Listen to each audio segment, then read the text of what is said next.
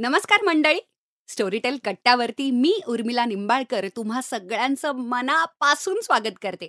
आणि I wish की मला ऑडिओ फॉर्मॅटमध्ये सुद्धा तुम्हा सगळ्यांना मिठी मारता आली असती, कारण की मी आज खूप खुश आहे तुमच्यामुळे. येस मित्रमैत्रिणींनो, श्रोतूवर्ग सगळ्यांना खूप छान गोंडस पापी, कारण तुमच्या सगळ्यांच्यामुळे ॲपलचे जे पॉडकास्ट आहेत त्याच्यामधल्या बुक कॅटेगरीमध्ये आपलं स्टोरीटेल कट्टाचं पॉडकास्ट हे सातव्या नंबरवरती आलेलं आहे. गुड, व्हेरी नाईस, फार छान. Thank you thank you. येस, आता जो मागून आवाज आलेला आहे मला सपोर्ट करणारा, तोच आपला आज मित्र लेखक हा आपल्या स्टोरीटेल कट्ट्यावरती आजच्या पॉडकास्टमध्ये भेटायला आलेला आहे. त्याच्याबरोबर आपण गप्पा मारणार आहोत आणि सगळं जाणून घेणार आहोत. पण त्याच्या आधी तुमच्यापर्यंत जर माझी पापी आणि मिठी पोचली असेल तर इंस्टाग्राम आणि फेसबुकवरती स्टोरीटेल मराठीच्या या पॉडकास्टच्या लिंकच्या खाली कमेंट बॉक्समध्ये मला प्लीज सांगा आणि परत एकदा मला मिठीचा इमोजी पाठवा, नाहीतर मला कळणार नाही. कळलं का? This is our celebration, this is our success. Okay, आणि आपण एकत्र मिळून, मी काय आहे बघा लक्षात घ्या, मी इथे किती वडवड केली ना, जर ऐकणारे समोर नसतील तर सातवा नंबर काय, कुठल्याच नंबरला काहीच नाही होणार. त्याच्यामुळे तुमच्यामुळे हा पॉडकास्ट इतका छान हिट झाला आहे, तुम्ही ऐकताय, सपोर्ट करताय, म्हणून इतकी मज्जा येते. आणि आम्हाला खरोखरीच स्टोरीटेल मराठीला फॉलो करा इंस्टाग्राम आणि फेसबुकवरती, आणि आम्हाला सांगा की आणखी पॉडकास्टमध्ये कोणते कोणते लोक तुम्हाला आणणं अपेक्षित आहे आम्ही, आणि त्यांच्याशी गप्पा मारून मी त्यांना बोर करणं, आगाऊपणे प्रश्न विचारणं आणि त्यांच्याबरोबर मज्जा मस्ती करणं हे तुम्हाला अपेक्षित आहे ते नक्की सांगा. तोपर्यंत जसा लेखक असतो तसाच अगदी शांतपणे मला सहन करत बराच वेळ बसलेला आजचा आपला मित्र. Yes, I am excited about this. मी त्याच्याबद्दल इतकं ऐकलं ना. मुळात यंग आणि रायटर, ओके, हे कॉम्बिनेशनच इतकं छान आहे आणि कमाल आहे आणि जरा भीतीदायकच असतं ना. आणि त्यात तो पुण्याचा आहे, म्हणजे नाही का, म्हणजे ॲटम बॉम्ब पुण्याचा नाहीये. नाही नाही, मी मुंबईचा आहे. मुंबईचा आहेस तू, पण पुण्यात राहतोस तू आता? पुण्यात राहतो. अच्छा, बरं, हे कॉम्बिनेशन जरा वेगळंच आहे. येस मित्रमैत्रिणींनो, आज आपल्याबरोबर गप्पा मारतोय प्रणव सखदेव, आणि त्याच्याबरोबर आज आपण रायटिंग सगळ्या सगळ्या थोडक्यात सगळ्या आगाऊ प्रश्न मी सुरूच करते. म्हणून हॅलो प्रणव, तुला वेलकम आमच्या स्टुडिओमध्ये. थँक्यू. आणि सगळ्या ऐकणाऱ्यांना, लिसनर्सना माझ्याकडून हाय, नमस्कार, आदाब. येस, आता पहिलाच प्रश्न तुझा असा आहे बघ, राडा होऊ दे, कॉन्ट्रोवर्सी होऊ दे, स्टोरीटेल मराठीच्या कमेंट्स मध्ये होऊ दे. मुंबई की पुणे? मुंबई. कसं आहेस रे तू? आता स्टुडिओ पुण्याचा आहे, कळतंय का तुला? असू देत, पण इथून बाहेर जाता नाही तर लई पब्लिक आहे माझं. असू देत. मला असं वाटतं मी जे पुण्यात आलो ते पुणेकरांना सुधारवण्यासाठी, की मुंबईचं जे एक लाईफस्टाईल आहे, काम करण्याची पद्धत आहे, ती जरा इकडे रुजवावी म्हणून मी खरं तर इथे आलो. जोक्स अपार्ट खरं तर, पण मला पण लोक विचारतात की मुंबई की पुणे, कारण प्रत्येक कलाकाराला ना, मग तो मुंबईच्या बाहेरचा, त्याला असा प्रश्न विचारला जातो.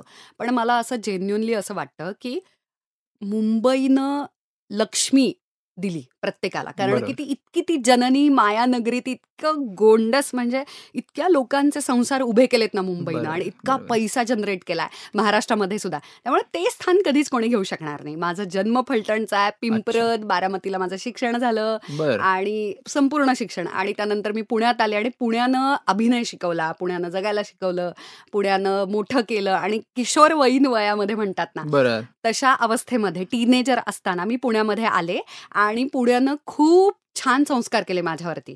त्याच्यामुळे पुणे मुंबई वगैरे असल्या वादात आपण पडूच, पण तरी सुद्धा मी मुद्दाम तुला एकच एकच मला इथे तुला सांगायचंय, मी मुंबई सोडलं याचं कारण असं होतं की पुण्यात जो एक निवांतपणा आहे हो, तो मला हवा होता. पण माझी लोकांचं तेच कारण आहे मी मुंबईला, कारण जे मला लिहायचं होतं, जे काम करायचं होतं, त्यासाठी मुंबई हे तेवढं अप्रोप्रिएट शहर आता राहिलं नाहीये. एक्झॅक्टली, म्हणून मला नेहमी ना प्रश्न पडायचा प्रणव, आय थिंक तुम्हाला सगळ्यांना पण मित्रमैत्रिणींनो पडत असेल, की पु ल देशपांडेंनी मुंबईमध्ये राहून इतकं साहित्य कसं काय निर्मिती त्याची केली. त्याचं कारण असं आहे, त्यावेळीचं मुंबई खरंच वेगळं होतं. दुर्दैवानं आता खरं तर प्रत्येक मेट्रो सिटीचं हेच होत चाललंय, पण आता काही त्याला पर्याय नाही. पण तू जो निवांतपणा म्हणालास शिकवण्याच्या बाबतीतला, ऍक्च्युली गंमत अशी आहे की खूप लोकांना, बाहेरच्या लोकांना, कोल्हापूरच्या लोकांना असं वाटतं पुण्याला शिकवावं, पुण्याच्या लोकांना असं वाटतं आता नाशिकला शिकवायला काहीतरी जावं, प्रत्येकाला काहीतरी शिकायचं वाटत. हा, पण आपण सगळ्यांच्या तंगड्या तुटलेल्या आहेत, आपण सगळ्यांच्या तंगड्या गुंतलेल्या आहेत, त्याच्यामुळे प्रत्येकीची एक मज्जा जी असते ना, प्रभा विश्रांतीगृह. हा, साडे दहा वाजता सगळा माल खपलेला, त्यामुळे त्याचं नाव विश्रांतीगृह ठेवलं. हे जे त्यांना कळलेले आणि हे जे पुण्यात होतं चितळ्यांचे इतके विनोद झालेले आता. हा, ते आता महाराष्ट्रात कधीच कोणी होऊ शकत नाही. पुणे काही सुधरत नसतं ना, मुंबई सुधरत. आता ते सगळे असे वाढत चालले. छान प्रत्येक जण असं कॅरेक्टर एक मुलांनी म्हटलंय तसं, त्यामुळे त्याची वेगळीच मजा मजा आहे. आणि हळूहळू आता पुणे पण मुंबई सारखं थोडं थोडं व्हायला लागलेलंच आहे. ते जे काय वाढलंय ज्या ह्याच्यात, त्याला एक तर स्पेस भरपूर आहे. मुंबईला स्पेस नाहीये, अजिबातच नाही, अजिबातच स्पेस नाही. आता वाढतच चाललं. आता ते जे कंपार्टमेंट भांडूप आणि गोरेगाव वगैरे कंपार्ट वगैरे, तसं आता पुण्याचं असंच होणार आहे की पुण्याचंही तसंच होणार आहे. मी शनिवार पट्ट्यात राहतो, कुठे ईस्टला का वेस्टला असंच होणार आहे. Correct correct correct. त्याच्यामुळे मला पुढचा प्रश्न आहे, मग तसं पुण्याचं झाल्यानंतर तू कुठे जाऊन लिहिणार? नाही पण मी काय तुझं लीड, मी खरं सांगायचं तर मला आता असं वाटतं की नाशिकला गेलं पाहिजे, कारण नाशिक अजूनही खूप छान आहे. सो राईट, खूप छान आहे. I completely agree with you. मी परवा नाशिकला जाऊन आले. नाशिक कमाल शांत आहे, खूप झाडं आहेत आणि खूप झाडं आहेत आणि जॉगिंग ट्रॅक्स भरपूर आहेत. येस, आणि किती सुंदर कॅफेज आणि सगळं. येस, जे जे आपल्याला आता नाशिककर ऐकत असतील तर त्यांनी येस त्यांना आता इतकं बरं वाटलेलं आहे ना, वास उर्मिला आपला सपोर्ट आहे.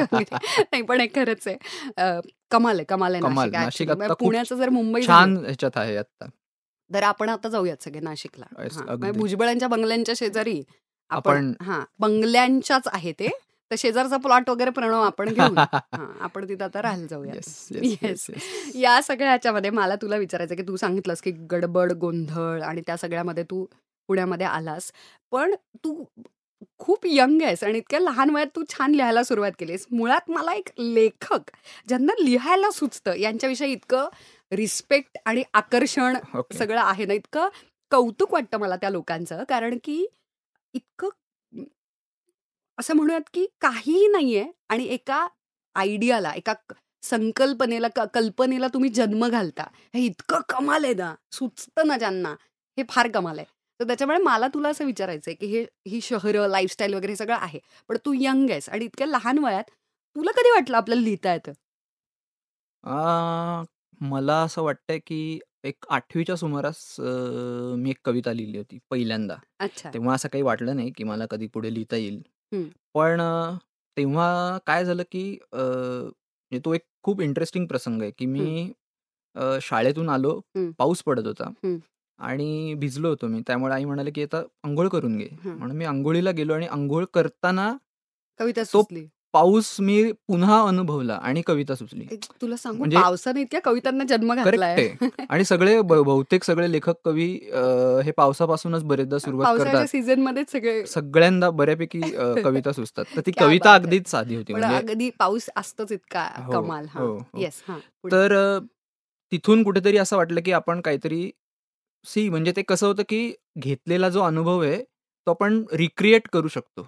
बरोबर, शब्दांमधून. क्या बात है, ते पहिल्यांदा मला तेव्हा कळलं. आणि त्याची जी गंमत होती, म्हणजे ती कविता अत्यंत साधी होती, म्हणजे ती काही फार अशी ग्रेट म्हणजे काही प्रश्नच नाही, पण काहीतरी असं लक्षात आलं की हो, आपण हे करू शकतो आणि हे आपण करत राहिलं पाहिजे आणि याची मला मजा येते. मला लोकांना काय किंवा आई बाबांना काय वाटतंय किंवा आणखी त्याच्याशी काही घेणं देणं नव्हतं आणि डिस्ट्रीब्युशनचं काय करायचं असं काही नव्हतंच. आणि अजूनही ते खरं सांगायचं तर तेवढं हे नाहीये की मला मजा येते ना काम करायला, मग मी ते काम करायचं. मग त्याचं नंतर जे काय होईल, जेव्हा ते काय त्याचं काहीतरी करायचं असेल तेव्हा काय होईल ते होईल, पण ती प्रोसेस जी आहे, तू जे म्हणालीस की ती कल्पना सुचणं आणि ती डेव्हलप करत जाणं, यातली जी गंमत आहे, यातली जी मजा आहे, जो आनंद आहे, तो एन्जॉय करायचा, हे माझं तेव्हापासूनचं एक तत्व आहे किंवा एक काय म्हणू की प्रेरणा आहे. बरोबर. पण गद्य पद्य कसं निवडलंस तू? पहिल्यांदा मी कविता लिहित होतो आणि माझा मोठा टर्निंग पॉइंट मला असं वाटतं. तेव्हा तू मुंबईत होतास? मुंबईत होतो मी. मी कोणत्या शाळेत होतास तू? मी कल्याणला होतो आणि कल्याणमध्ये हाय कॅप्टन रवींद्र माधव हायस्कूल नावाची शाळा आहे, तिथे मी नॉर्मल मराठी माध्यम मराठी माध्यम हे आवडलेलं, साधी नॉर्मल शाळा होती. मारणा बिरणं म्हणजे जे सगळं असतं तसं काही वेगळं बिंदास, आणि मग सरबीर पण आम्हाला मारणार वगैरे असं, ते मार खाल्लेलं नॉर्मल शाळा नॉर्मल नॉर्मल शाळा होती.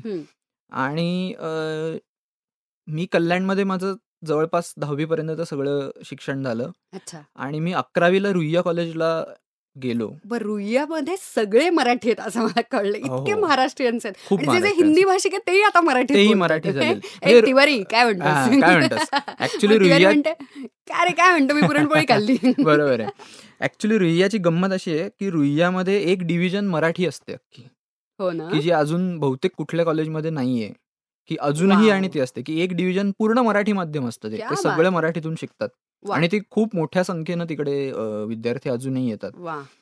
तर रुईया हा माझा टर्निंग पॉइंट होता, कारण मी एका छोट्या, कल्याण हे उपनगर आहे आणि छोटं शहर आहे, भले ते मुंबईशी जवळ असलं तरी सुद्धा. बरोबर. तर जो रुईयाला आल्यावर एक जो पर्स्पेक्टिव्ह मिळाला तो खूप मोठा होता. म्हणजे तिकडची मुलं जे बघायची, म्हणजे तिकडून तिकडे जी मुलं यायची ती एकतर काय मुंबईतूनच बरेचदा जास्त करून यायची. बरोबर. कल्याण डोंबिवलीवाले आम्ही खूप कमी होतो. मग तू पुस्तक वाचन याला सगळ्याला एक्सपोज झाला तिकडे, जास्त एक्सपोज झालो. त्याच्या आधी मी वाचत होतो, नाहीशातला भाग नाही, पण इकडे आला मला कळलं की माझ्या वयाची मुलं काय बघतायत. मी जे वाचत होतो ते काहीतरी वेगळं होतं आणि कॉन्टेम्पररी ज्याला आपण म्हणतो. बरोबर. ते मला तिथे जास्त लक्षात आलं की अरे अच्छा, हे असं पण आहे, हे सिनेमा आहेत, हे असं, हे तसं आहे, अशी फेस्टिवल्स असतात, तिथे आपण गेलं पाहिजे. तिकडून ऍक्च्युली जास्त एक वेगळा टर्निंग पॉइंटच होता तो की. आणि मग तो काहीतरी एक शेप व्हायला लागला की हा, आता आपण जे कविता लिहितोय ही ठीक आहे, किंवा आता आपल्याला जे लिहावं असं वाटतं हे ठीक आहे, पण कॉन्टेम्पररी इंग्लिश, कॉन्टेम्पररी इतर भाषा, कॉन्टेम्पररी जे काय जगात चाललेलं आहे, खरं तर जगाचा व्ह्यू तिथे मला मिळाला. ते आपण फिल्म्स वगैरे, फिल्म्स, फेस्टिवल्स, नवीन लेखक. भाग घेतलास का तू? नाही नाही, मी नाटकात नव्हता घेतला.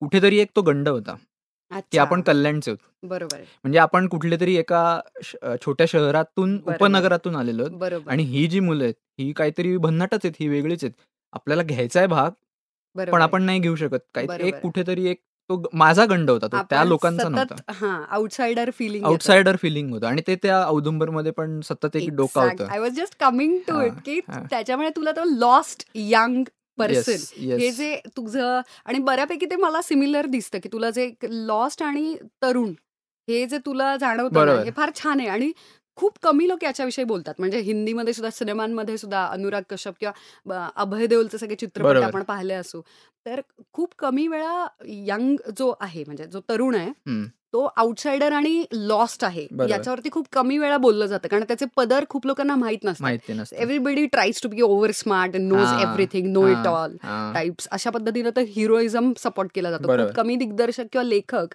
अशा लॉस्ट तरुणाबद्दल लिहितात. येस. तर तुला ती प्रेरणा तिथून आली, स्वतःच्या एक्सपिरियन्स आली.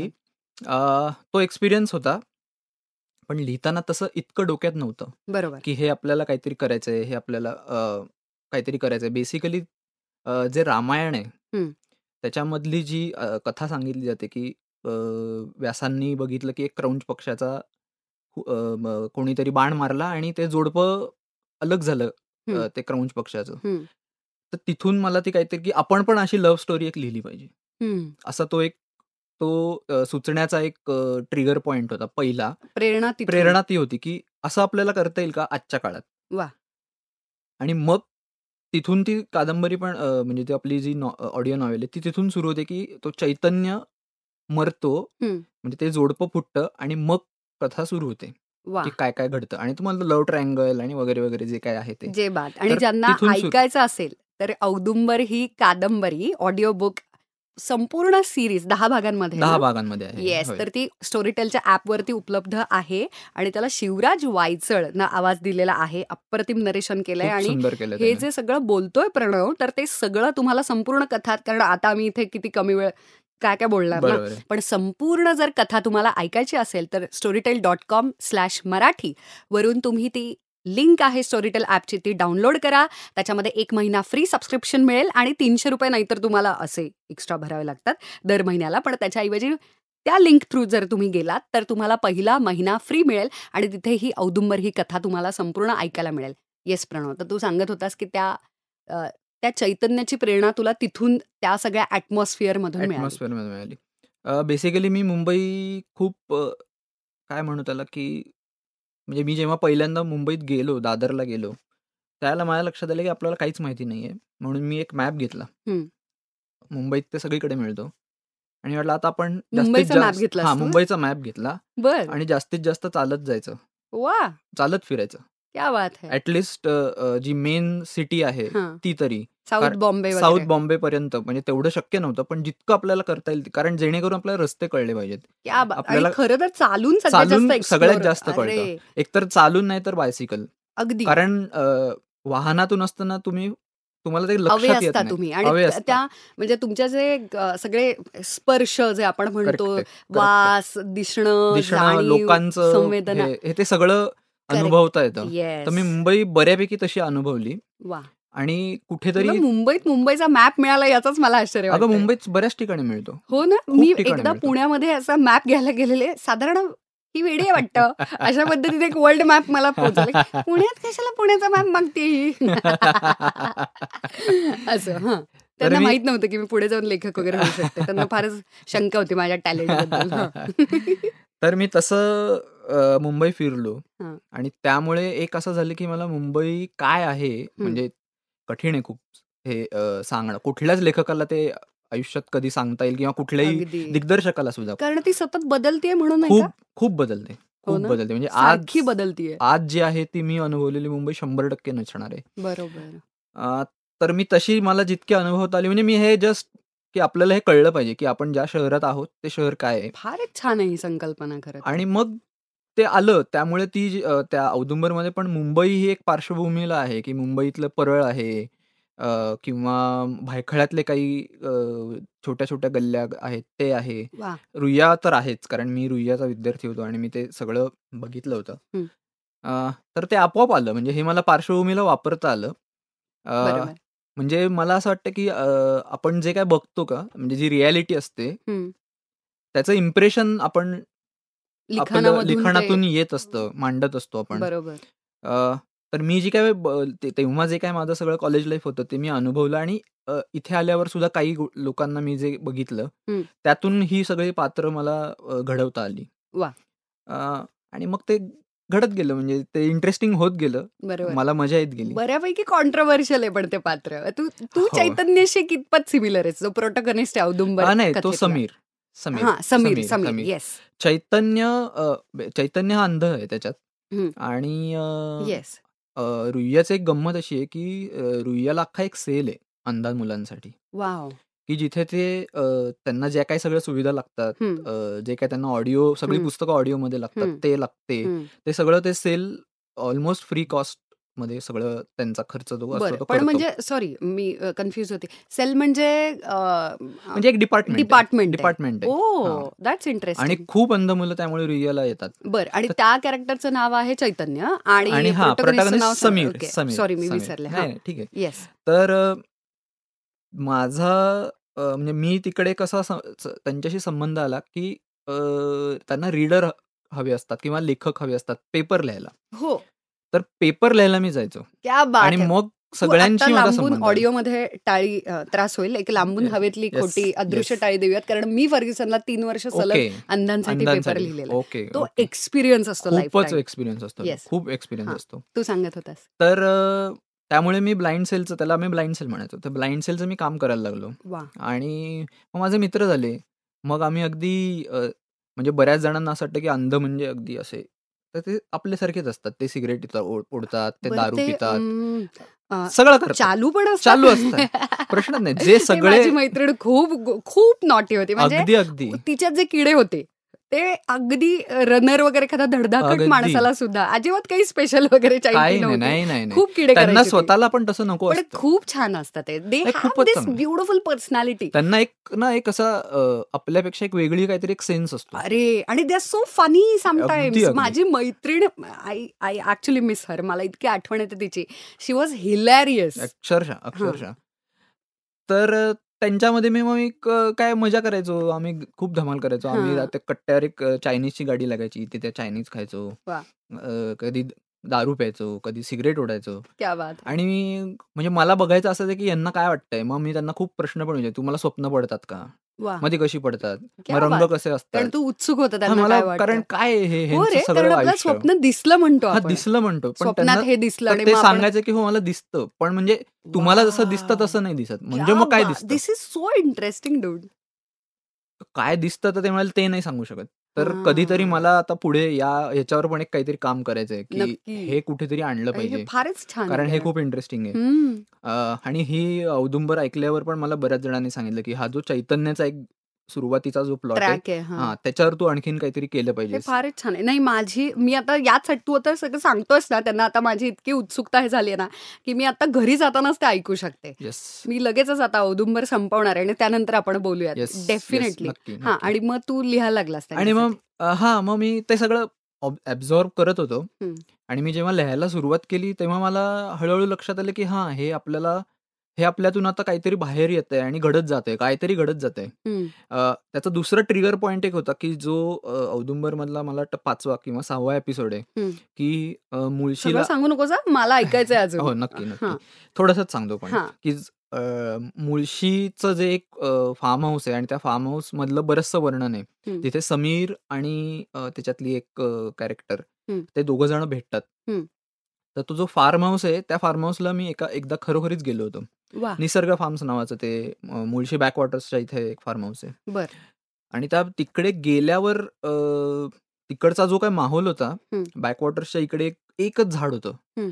बॅकवॉटर्स इथे संपतं, तिथे शेजारी शेत होतं, पाऊस पडत होता आणि तिथून तो ट्रिगर ऍक्च्युअली लिहायचा जो ट्रिगर पॉइंट आहे तो तो आहे आणि तिथून सुरुवात झाली. म्हणजे मी पहिले पाचवा एपिसोड लिहिला आणि मग आधीपासून हे मला फार गमतीशीर वाटतं रे प्रणव. मला तू याचं उत्तर ऍक्च्युली तू देऊ शकशील की मला बरेचसे लेखक आतापर्यंत भेटले ओके आणि माझं जे न लिहिण्याचं टॅलेंट आहे ते मी त्यांच्याबरोबर शेअर केलं आणि मग त्यांनी मला असं सांगितलं की बरेचसे लोक उलटी कविता लिहितात किंवा कथा सुद्धा काहींना आधी क्लायमॅक्स सुचतो आणि मग त्यांना सुरुवात सुचते, मग कॅरेक्टर सुचतात. बरोबर. तर मला नेहमी असं वाटायचं की जसा चित्रपट आपण पाहतो, जसं खूप लोकांना असं वाटतं आता आपण कलाकार असल्यामुळे आता लोकांना आता हळूहळू कळायला लागलं किंवा मी ऍक्टर असल्यामुळे मी लोकांना एक्सप्लेन करू शकते की तसं नसतं. आम्ही कधीही कुठलाही शॉर्ट किंवा सीन शूट करू शकतो आणि मग ते अरेंजमेंट करण्याचं काम एडिटर एडिटर करतो. पण हे सुचतानाच असं सुचणं याचं परत लाईनवरती कसं आणता मग तुम्ही? आता ह्याच्यात पण दोन तीन गोष्टी आहेत. म्हणजे हे आता हा माझा एक्सपिरियन्स प्रत्येकाचं लेखकाचा वेगळा असणार आहे की मला कधी कधी एक इमेज दिसते आणि इमेज मधून सुरुवात होते, कधी कधी एखादी बातमी असते बातमीवरून सुरुवात होते, कधी कधी हे आत्ताचा एखादा ऍक्च्युअल प्रसंग असतो तिथून सुरुवात होते. माझ्यावरून एखादा पात्र लिहायला सुरुवात. नक्कीच मी सगळं व्यवस्थित टिपत असतो. पैसे पण देईन मी तुला. नाही नाही किंवा पॉलिटिशियन जे काही लिहून घेतात ना सो कॉल्ड माझ्यावरती माझ्यावरती त्याला लाल चित्र म्हणलं पाहिजे ऍक्च्युअली. इतकी लाल केलेली असते त्यांनी, ते इतकं खोटारड असतं पाहिजे. खूपच खोटारड. सगळी आत्मचरित्र खोटारडी असतात असं माझं. काय सांगतोयस तू. बरं प्रणव असतो आणि एक बॉम्ब टाकलेला आहे एपिसोडवर. याचं कारण असं की तुम्ही नाही तेवढं ओपन अप होऊ शकत. I can understand. नाही ओपन आणि अगदी थोडीशी असतील अशी की जी अलिप्तपणे स्वतःला पाहू नाही. बरेचदा आपण त्या आपल्या आपण हे करत राहतो काय डिफेंड करत राहतो. क्या बात. मी असं केलं मग त्याला डिफेंड करा डिफेंड डिफेंड. त्यामुळे आत्मचरित्र हा प्रकार हा मला बरेचदा खोटा वाटतो. बरेचदा अगदी खूपच हाताच्या बोटांवर मोजण्यात की जी खूप त्रयस्थपणे त्या लेखकाला ते जमलेलं असतं. अच्छा येस. तर तू थोडक्यात तुला सुचण्यासाठी किंवा लिखाणासाठी उत्तम निसर्गच लागतो? नाही असं काही नाही असं काही नाही. तो औदुंबर तिथून सुचली मला. खरं सांगायचं तुला तशी फेवरेबल परिस्थिती आणणं महाराष्ट्रात तरी दुर्दैवानं दुर्मिळ होत शक्य नव्हतं. पण त्याच्यात दुसरं असं पण आहे की काही एपिसोड्स आहेत ते हिमालयात घडतात. तर मी गेलो होतो मी गेलो होतो आणि मी मॅक्लेड गंजला जवळपास आम्ही म्हणजे मी तिथे कायमचं सुद्धा राहायला जाऊ शकतो इतकं मला ते आवडलं होतं. अजून एक लांबून अदृश्य टाळी. तर मॅक्लेड गंज मला आणायचं होतं की हे मराठीमध्ये आणलं पाहिजे. There is a vibe to it. काहीतरी एक वेगळं असं तिकडे आहे की जे तुम्हाला हॉन्ट करतं, तुम्हाला तिथे ते खेचतच ते. Yes completely agree. पूर्ण मॅक्लिओड गंज मी जो तू गेली असते औदुंबर मध्ये ते आहेत त्याच्यात.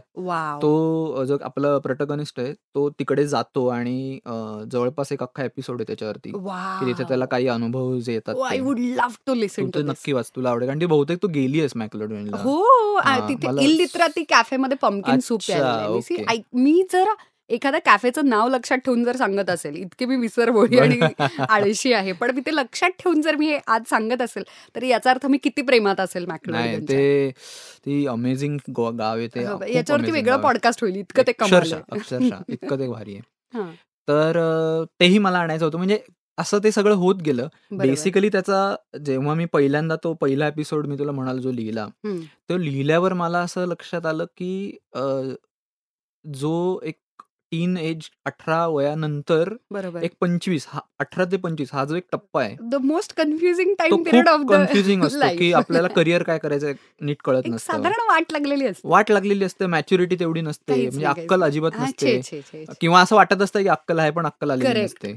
असा तो सगळं सगळी गोष्ट आहे लक्षात, इकडे सगळी गोष्ट आपल्याला खूप कळतं. आणि ऍक्च्युली त्या काळात आपल्याला आपण साधारण एक भोपळा असतो, नाही म्हणजे काहीतरी एक विचित्र सगळं ते झालेलं असतं, राडा असतो, कम्प्लिटली कन्फ्युजन कन्फ्युजन पूर्ण. तर तो जे कन्फ्युजन आहे ते मला आणायचं होतं. दुसरं गोष्ट अशी होती की मी जे काय मराठी वाचलं होतं, ऐकलं होतं, त्यामध्ये एक दोन हजार नंतरचा जो काळ आहे की ज्या ज्यामध्ये खूप मोठी उलथापालथ झाली, म्हणजे मोबाईल आले, ग्लोबलायझेशन ग्लोबलायझेशनचं ऍक्च्युअली आपल्याला दिसायला लागलं दिसायला लागलं इंटरनेटचं इंटरनेटचं सगळं दिसायला लागलं. तर ते मला काहीतरी कधीतरी आणायचं होतं की हे काय झालं, तेव्हा काय घडलं आणि त्याच्यामुळे काय झालं लोकांच्या आयुष्यावर परिणाम. तर तो मला त्याच्यात त्याच्यातून आणायचा आहे. मग मी नंतर सगळं आखणी करायला लागलो याची, तो एपिसोड लिहिल्यानंतर, की आपल्याला ह्याच्यात काय काय आणायचं. तर या तीन गोष्टी आणायच्या आहेत. मुंबई आपोआप येणार होती, ऑफकोर्स रुईया आपोआप येणार होतं, कारण ते माझ्यातच होतं आणि ते मला आणायला काही वेगळे कष्ट करायचं नाही, कारण तू ते जगण्यातून येणार, मोस्ट रिअलिस्टिकली तू सांगू शकतोस. हो हो. तर अशी मी ती मग घडवत गेलो आणि काही काही गोष्टी आपोआप घडत गेल्या. म्हणजे एक ट्रॅक निवडला आणि आता या ट्रॅकवरून जाऊया, काय होतंय बघूया, अशी ती घडत गेली. हे फारच इंटरेस्टिंग आहे. बरं, मला तुला एक प्रश्न विचारायचा ऍक्च्युली याच्यातून, याच विषयाला धरून आहे म्हणून.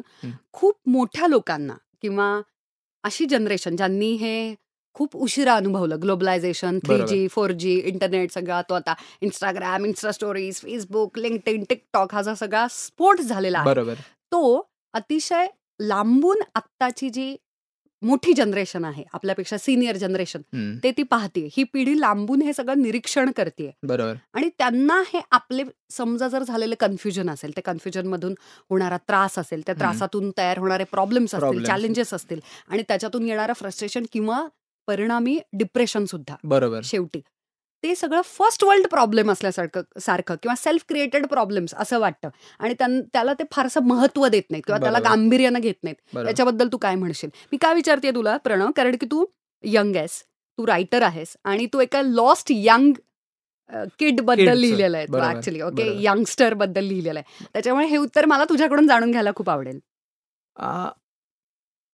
नाही, मला नीट कळला नाही प्रश्न. ते आपल्याला सिरियसली घेत नाहीत.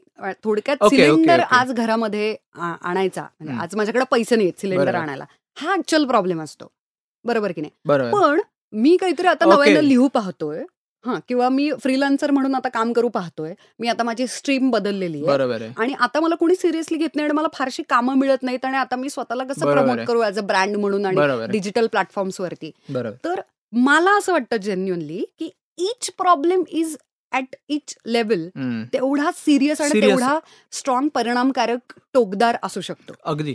Just because you don't understand it, तुम्हाला कळत नाहीये किंवा आपल्याला तो समजून घेता येत नाहीये, म्हणजे आपल्याला त्यांचा त्यांचा आपल्याला, तर म्हणून तो कमी महत्वाचा होता किंवा उथळ आहे. बरोबर.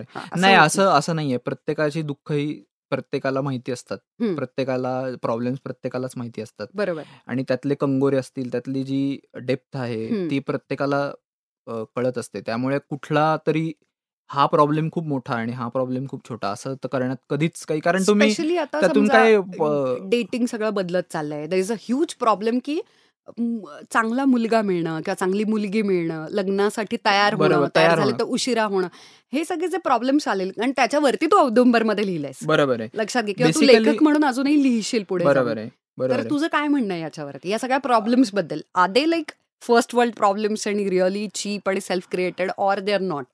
नाही, मला काही असं सेल्फ क्रिएटेड तर शंभर टक्के नाही आहेत हे, पण हे मला मला हे नक्की वाटतं की आजची जी काही यंग जनरेशन आहे ती याला फेस करायला कुठेतरी कमी पडते. ओके. आणि मागची जनरेशन जी आहे की त्यांना असं वाटतं हे काय यांचे प्रॉब्लेम्स आहेत का. बरोबर. प्रॉब्लेम्स आहेत ते, म्हणजे एखादा प्रॉब्लेम हा तुम्हाला डायरेक्ट दिसतो, एखादा मानसिक असतो, एखादा स्वतःचा असतो, तर त्यासाठी तुम्ही ते कसे सोडवणार, तर मदत करूनच, एकमेकांची मदत करून ते सोडवले पाहिजे. पहिले ऍक्सेप्ट करावं लागतं आहे. तर बरेचदा मागची पिढी तर ऍक्सेप्ट हे काय प्रॉब्लेम्स आहेत का असं असं कुठेतरी होतं. आणि नवीन आहेत ना, नवीन पिढी काहीतरी त्याच्यावरती वेगवेगळा काय म्हणू त्याला उपाय मी म्हणणार नाही, पण वेगवेगळी वेगवेगळ्या गोष्टींनी ते काहीतरी ते झाकायचा प्रयत्न करतात असं मला वाटतं. म्हणजे हे माझं परसेप्शन आहे की तुम्ही ते फेस केल्याशिवाय तुम्हाला ते गोष्टी कळणार नाहीत. म्हणजे आणि काही गोष्टी कशा आहेत ना की त्या प्रॅक्टिकल गोष्टी ज्या असतात त्या प्रॅक्टिकल, म्हणजे समजा तू ऍक्टर आहेत आणि तुला एक स्ट्रगलला शंभर टक्के जावं लागतं, तर तो स्ट्रगल आहे. याच्यावरती परत एक पॉडकास्ट होईल.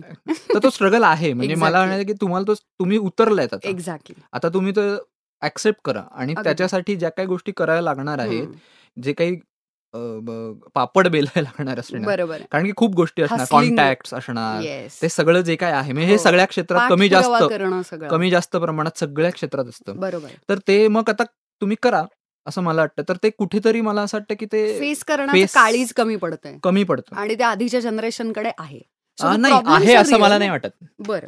आधीच्या जनरेशनचं पण पूर्णपणे होतं असं मला वाटत नाही, फक्त काळ जरा सोपा होता असं मला वाटतं. आता काळ खूप कॉम्प्लिकेटेड झालाय, कॉम्पिटिशन प्रचंड वाढलेली आहे सगळ्याच ह्याच्यामध्ये, म्हणजे तुम्ही नाही तर दुसरा कोणतरी आज आहे अवेलेबल, त्यामुळे तुम्हाला जी आलेली संधी आहे ती फेस करणं, किंवा नाही मी हे करू शकत, ओके पुढे दुसरं काहीतरी बघू. प्रत्येक गोष्टीचे फायदे तोटे हे कायमच आपल्याला अनुभवायला. पण मग हे औदुंबर मध्ये तुझ्या कॅरेक्टर्सनं हे फेस केलंय का हे सगळे प्रॉब्लेम्स, आणि कुणीतरी समजूनच नाही घेत तो प्रॉब्लेम. करेक्ट आहे. त्याच्यात तो म्हणजे त्याच्या आई वडिलांचा सगळा जो संघर्ष आहे तो तिथेच कुठेतरी जातो, आणि ती जी गोंधळलेली अवस्था आहे ती कुठेतरी इथूनच येते की एक्झॅक्टली आता मी काय केलं काय पाहिजे, आणि तो शेवटपर्यंत सुटत नाही त्याचा प्रॉब्लेम, असं आहे तो तो सोडवायला जातो. तू खऱ्या आयुष्यातला आमच्या सगळ्यांच्या बद्दलची स्टोरी लिहिली आहेस थोडक्यात असं मला वाटतंय, कारण गोंधळ काही संपेणार आहे संपत नाही, कारण खरं सांगायचं तो कधीच संपत नाही असं मला वाटतं की तो शेवटच्या श्वासापर्यंत काहीतरी एक गोंधळ असतोच. आणि फार क्लॅरिटी आली आहे असं काही बाबा आता तीशीत आली, चाळीशीत आली, पन्नाशीत आली असं होणारच नाही पुढच्या काळात, कारण आत्ताचा जो काही सगळं आत्ता आपण जे अनुभवतो ते एवढं कॉम्प्लिकेटेड आहे आणि त्याच्यात इतक्या गोष्टी आहेत की तुम्हाला एक अशी क्लिअर काही बघणं आणि त्यावरून जाणं, जे पूर्वी जे मी म्हणत होतो की आधीच्या वेळेला ते जरा सोपं होतं की एकसंध काहीतरी होतं, आता इतकं फ्रॅगमेंटेड आहे सगळं की तुम्ही तुम्हाला लेव्हल्सवरती खूप काय काय चाललंय. करेक्ट आहे. त्या क्षणाला धरूनच जावं लागतं, मग पुढचं मग पुढचं मग पुढचं असं ते तुमचं तुम्हाला मार्ग शोधतच जावं लागेल. बरोबर. असा एक मार्ग असा आता काही राहिलेला नाहीये. क्या बात आहे. नाही पण खरंच आय अग्री. ह्या सगळ्या बोलण्यामधून माझ्या लक्षात येतं की ते कॅरेक्टर किती इंटरेस्टिंगली डेव्हलप झाला असेल, लॉस्ट आणि यंग, आणि दॅट्स रिअली गुड. आणि त्याला शिवराजनी शिवराजचा जो आवाज आहे हो ना, मी जेव्हा पहिल्यांदा तो सुकीर्तानी मला ते क्लिप त्याची एक सॅम्पल म्हणून पाठवलं, तर मी त्याला सांगितलं की यस हाच तो समीर आहे हो ना. इतकं त्यांनी सुंदर त्याला वाचलंय, त्याचा आवाज त्याला इतका बरोबर सूट होतो, कारण की शिवराज आहे ना मुळात शिवराज हा अतिशय नालायक माणूस आहे. हा म्हणजे तो नाहीये म्हणून मी आज सगळं बोलून घेते या निमित्तानं. शिवराज बरोबर मी बनमस्का नावाची बरोबर बरोबर तू होतीस त्याच्यात मला आठवते मी बघितलं, त्याच्यामुळे तो एक जो एक अलकट मुलगा जो आहे तो हा, त्याच्यामुळे ही so bloody right for this character. तो काहीतरी बंगाली त्याच्यात होती. Yes I was I was a Bengali girl, I was a sexy one. Yes. आणि मी त्यांच्या आयुष्यात येते आणि शिवानी सगळं गोंधळ, ऑल द गर्ल्स सगळ्या मुली ज्या बदमाशका मधल्या आहेत त्या कमाल आहेत, पण सगळी मुलं जी आहेत, क्षितिश जर ऐकत असेल हे पॉडकास्ट, आणि जर तुम्ही मित्रमैत्रिणींनो मागचं पॉडकास्ट नसेल ऐकलं तर क्षितिश बरोबर सुद्धा आम्ही पॉडकास्ट केलेलं आहे, तर तुम्ही ते ऐकू शकता स्टोरीटेल मराठीच्या फेसबुकच्या पेजवरती. तर तो असेल क्षितिश दाते किंवा शिवराज, हे सगळे नालायक आहेत, आम्ही सगळ्या ज्या मुली आहोत, रुचा आपटे, शिवानी रांगोळे किंवा मी, आम्ही कमाल होत. हे असं होतच म्हणजे असं. प्रणव स्वतः मुलगा असल्यामुळे एका पॉइंट नंतर त्यानं मला सपोर्ट करणं बंद केलेलं. कमाल, तो ना अप्रतिम काम करतो. सगळ्यात छान म्हणजे शिवराजचा तो आविर्भाव नाही आणत कोणत्या गोष्टीचा. खूप ही सो सटल आणि can be so realistic. Correct, हा करेक्ट शब्द आहे, सहज. तो खूपच सहज आहे, त्याच्यामुळे ते आविर्भाव आणून किंवा औडंबर चढवून काहीतरी वेगळं करायला जाणं, त्याचा तो सहजपणा, तो आय एम शुअर की त्या कॅरेक्टरला फार कमाल. करेक्ट आहे, तो तो त्याला एकदम इतका परफेक्ट सूट झाला आणि तो इतका छान आहे कारण तो माझ्याहून वयानं लहानपण आहे. सो त्याच्यामुळे तो आणखी जास्त एक्सपोज झाला असेल फार, त्याला ते रिलेट जास्त कारण तो मला म्हणाला की हे मला असं वाटतंय की हे काहीतरी माझंच आहे, असं एवढाच एक मेसेज होता त्याचा. मस्त मस्त म्हटलं येस आता म्हणजे करेक्ट आहे. आता हे इथून हीच लाईन आहे पोरींनी आता ज्यांना ज्यांना शिवराजला लय फिमेल फॉलोअर्स आहेत माहितीये का, अरे लय ते म्हणजे हा, त्याच्यामुळे त्या सगळ्या पोरींना आता आता तर औदुंबर ऐकायलाच पाहिजे. शिवराज त्याच्या जवळ जाणार कुठेतरी असेल किंवा त्यांना आवाज दिला असेल तर त्याचा तो नाही का सिंपल आवाज ऐकण्यासाठी, त्याच्यामुळे शिवराजसाठी का होईना परत एकदा त्या सगळ्या मुली ऐकतीलच. पण सो नाईस. मला प्रणव आज तुझ्याशी गप्पा मारून खूप मजा आलेली आहे. तर असाच तू आमच्या सगळ्या तरुणांसाठी लिहित जा कारण खूप कमी लोक आमच्याबद्दल लिहितात आणि आपल्याबद्दल आपल्या प्रॉब्लेम्सबद्दल लिहितात. सो त्याच्यामुळे तू आणखी छान छान लिहित जा. तू सध्या काय करतोस, तू अजून काही लिहितोयस का? माझी एक छोटी कादंबरी आहे जी मी पहिल्यांदा लिहिली होती, म्हणजे ह्याच्याही आधी एक कादंबरी लिहिली होती. बरं, ती म्हणजे माझी आता रिराईट करायचं होतं ते मी करून झालंय. आणि औदुंबरचं पुस्तक पण आलंय ना? औदुंबरचं पुस्तक आलंय कारण मी ते पाहिल्यासारखं मला जाणवलं. काळे करडे स्ट्रोक्स नावाने फारच छान. आणि आणखीन माझा जो दुसरा कथासंग्रह होता तो सुद्धा आता स्टोरीटेल वर अवेलेबल आहे, नाभीतून उगवलेल्या वृक्षाचा रहस्य नावाचा. त्या कथांचं सुद्धा वाचन स्टोरीटेल वर कोणाला ऐकायचं असेल तर तुम्ही ऐकू शकता. औदुंबर तर ऐकाच, कमाल. त्यामध्ये सुद्धा सगळं हेच याच गोष्टी बऱ्यापैकी त्या कथांमधून डील केलेले आहेत की आजचे प्रॉब्लेम, आजचे रोजचे सोशल मीडिया कन्फ्युजन, या सगळ्याचं. क्या बात है, फारच छान. आणि मी ट्रान्सलेशनचं काम करतो. फिक्शन मध्ये लिहिणाऱ्या तरुणांपैकी एकमेव आहेस मला असं वाटतं. खूप कमी लोक फिक्शन मध्ये माझ्या वयाचे, तुझ्या वयाचे कमी लिहितात. नितीन बहुतेक आपला आपल्याच ह्याचा आहे, तो नितीनचा बाजच वेगळा, तो त्याचा बाज कॅरेक्टर.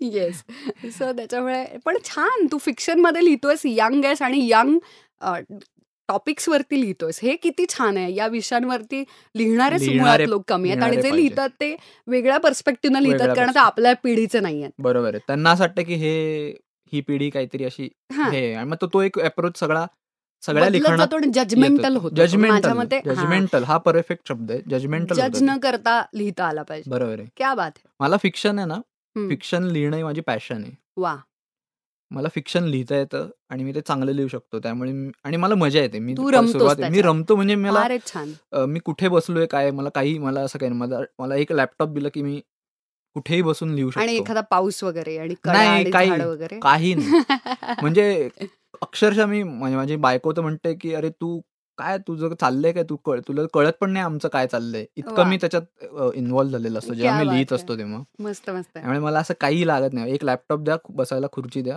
मी लिहू शकतो. तू खरं यंग फ्रीलान्सर रायटरला पूर्ण कम्युनिटीला रिप्रेझेंट करतोस असं मला आता वाटायला लागलं. That's nice. मस्त. आज मला प्रणव तुझ्याशी गप्पा मारून खूप मजा आली आहे. मला पण खूप मजा आली. आता हे सगळं बोलल्यानंतर मला आता औदुंबर ऐकायचं जास्त उत्सुकता लागली. ऐक आणि मला सांग, आणि आपले जे लिस्नर्स आहेत त्यांनी ऐकल्यावर सुद्धा मला फेसबुकवर, इंस्टाग्रामवर कळवा. आपल्या पेजवरती आपल्या पेजवरती सांगा की कसं वाटलं, रिव्ह्यू लिहा, चर्चा वाढू दे. आपण आजच्या काळातले आहोत, we are so ready for trolling and commenting and praising everything. Correct correct. त्यामुळे आम्हाला नक्की कळवा. Yes yes. थँक्यू प्रणव, पुन्हा एकदा आलास तू वेळात वेळ काढून. आणि लोकांना जर काय नाही पण लोकांना असं वाटतं की यंग पिढी बसल्या असतील पाय पसरून नेटफ्लिक्स बघत, तर तसं नाहीये. आपण ऍक्च्युअली काम करतो, खूप काम करतो. आणि मोबाईल आणि लॅपटॉप हे सुद्धा कामाचे असू शकतात, फक्त त्याच्यावर गेम खेळू नको असं नसून. करेक्ट. सो त्याबद्दल खूप खूप तुला मनापासून थँक्यू. आणि सगळ्या लिस्नर्सना पुन्हा एकदा हे पॉडकास्ट इतकं हिट केल्याबद्दल मनापासून तुम्हा सगळ्यांना थँक्यू. तुम्ही ऐकताय, आपण अशा छान गप्पा मारूयात, लोकांना जाणून घेऊयात आणि आपले प्रॉब्लेम्स मी नाही म्हणणार, पण आपल्या काही शंका असतील, आपल्याला काही सुचत असेल, आपल्याला काहीतरी आयुष्यात वाटत असेल तर त्याच्याविषयी भरभरून बोलूयात आणि तुम्ही आम्हाला लिहित जा. म्हणूनच पुन्हा एकदा, कारण कनेक्टेड कसं राहणार, मला कसं कळणार काय चाललंय, म्हणून इंस्टाग्राम आणि फेसबुकच्या स्टोरीटेल मराठी, लक्षात ठेवा स्टोरीटेल मराठी इंस्टाग्राम आणि फेसबुक पेजला फॉलो करा आणि तिथे लिहित जा, कारण त्या कमेंट्स मी वाचते. लक्षात घ्या, मी ते वाचते. माझ्याकडे खूप वेळ, मी खूप पडीक आणि मला त्याचे पैसे पण मिळतात. सॉरी खरं बोलल्याबद्दल. येस त्याबद्दल पुन्हा एकदा येस थँक्यू. थँक्यू प्रणव आणि पुन्हा एकदा तुम्हा सगळ्यांना खूप थँक्यू. आणि शनिवार रविवार मजा करा, औदुंबर ऐका, स्टोरीटेल ॲप डाउनलोड करा आणि धमाल करा, मजा करा. Chill man dude, just don't take anything seriously. Life is really simple and easy. We make it complicated. त्यामुळे मज्जा करा. Bye. I love you. Bye bye. Thank you.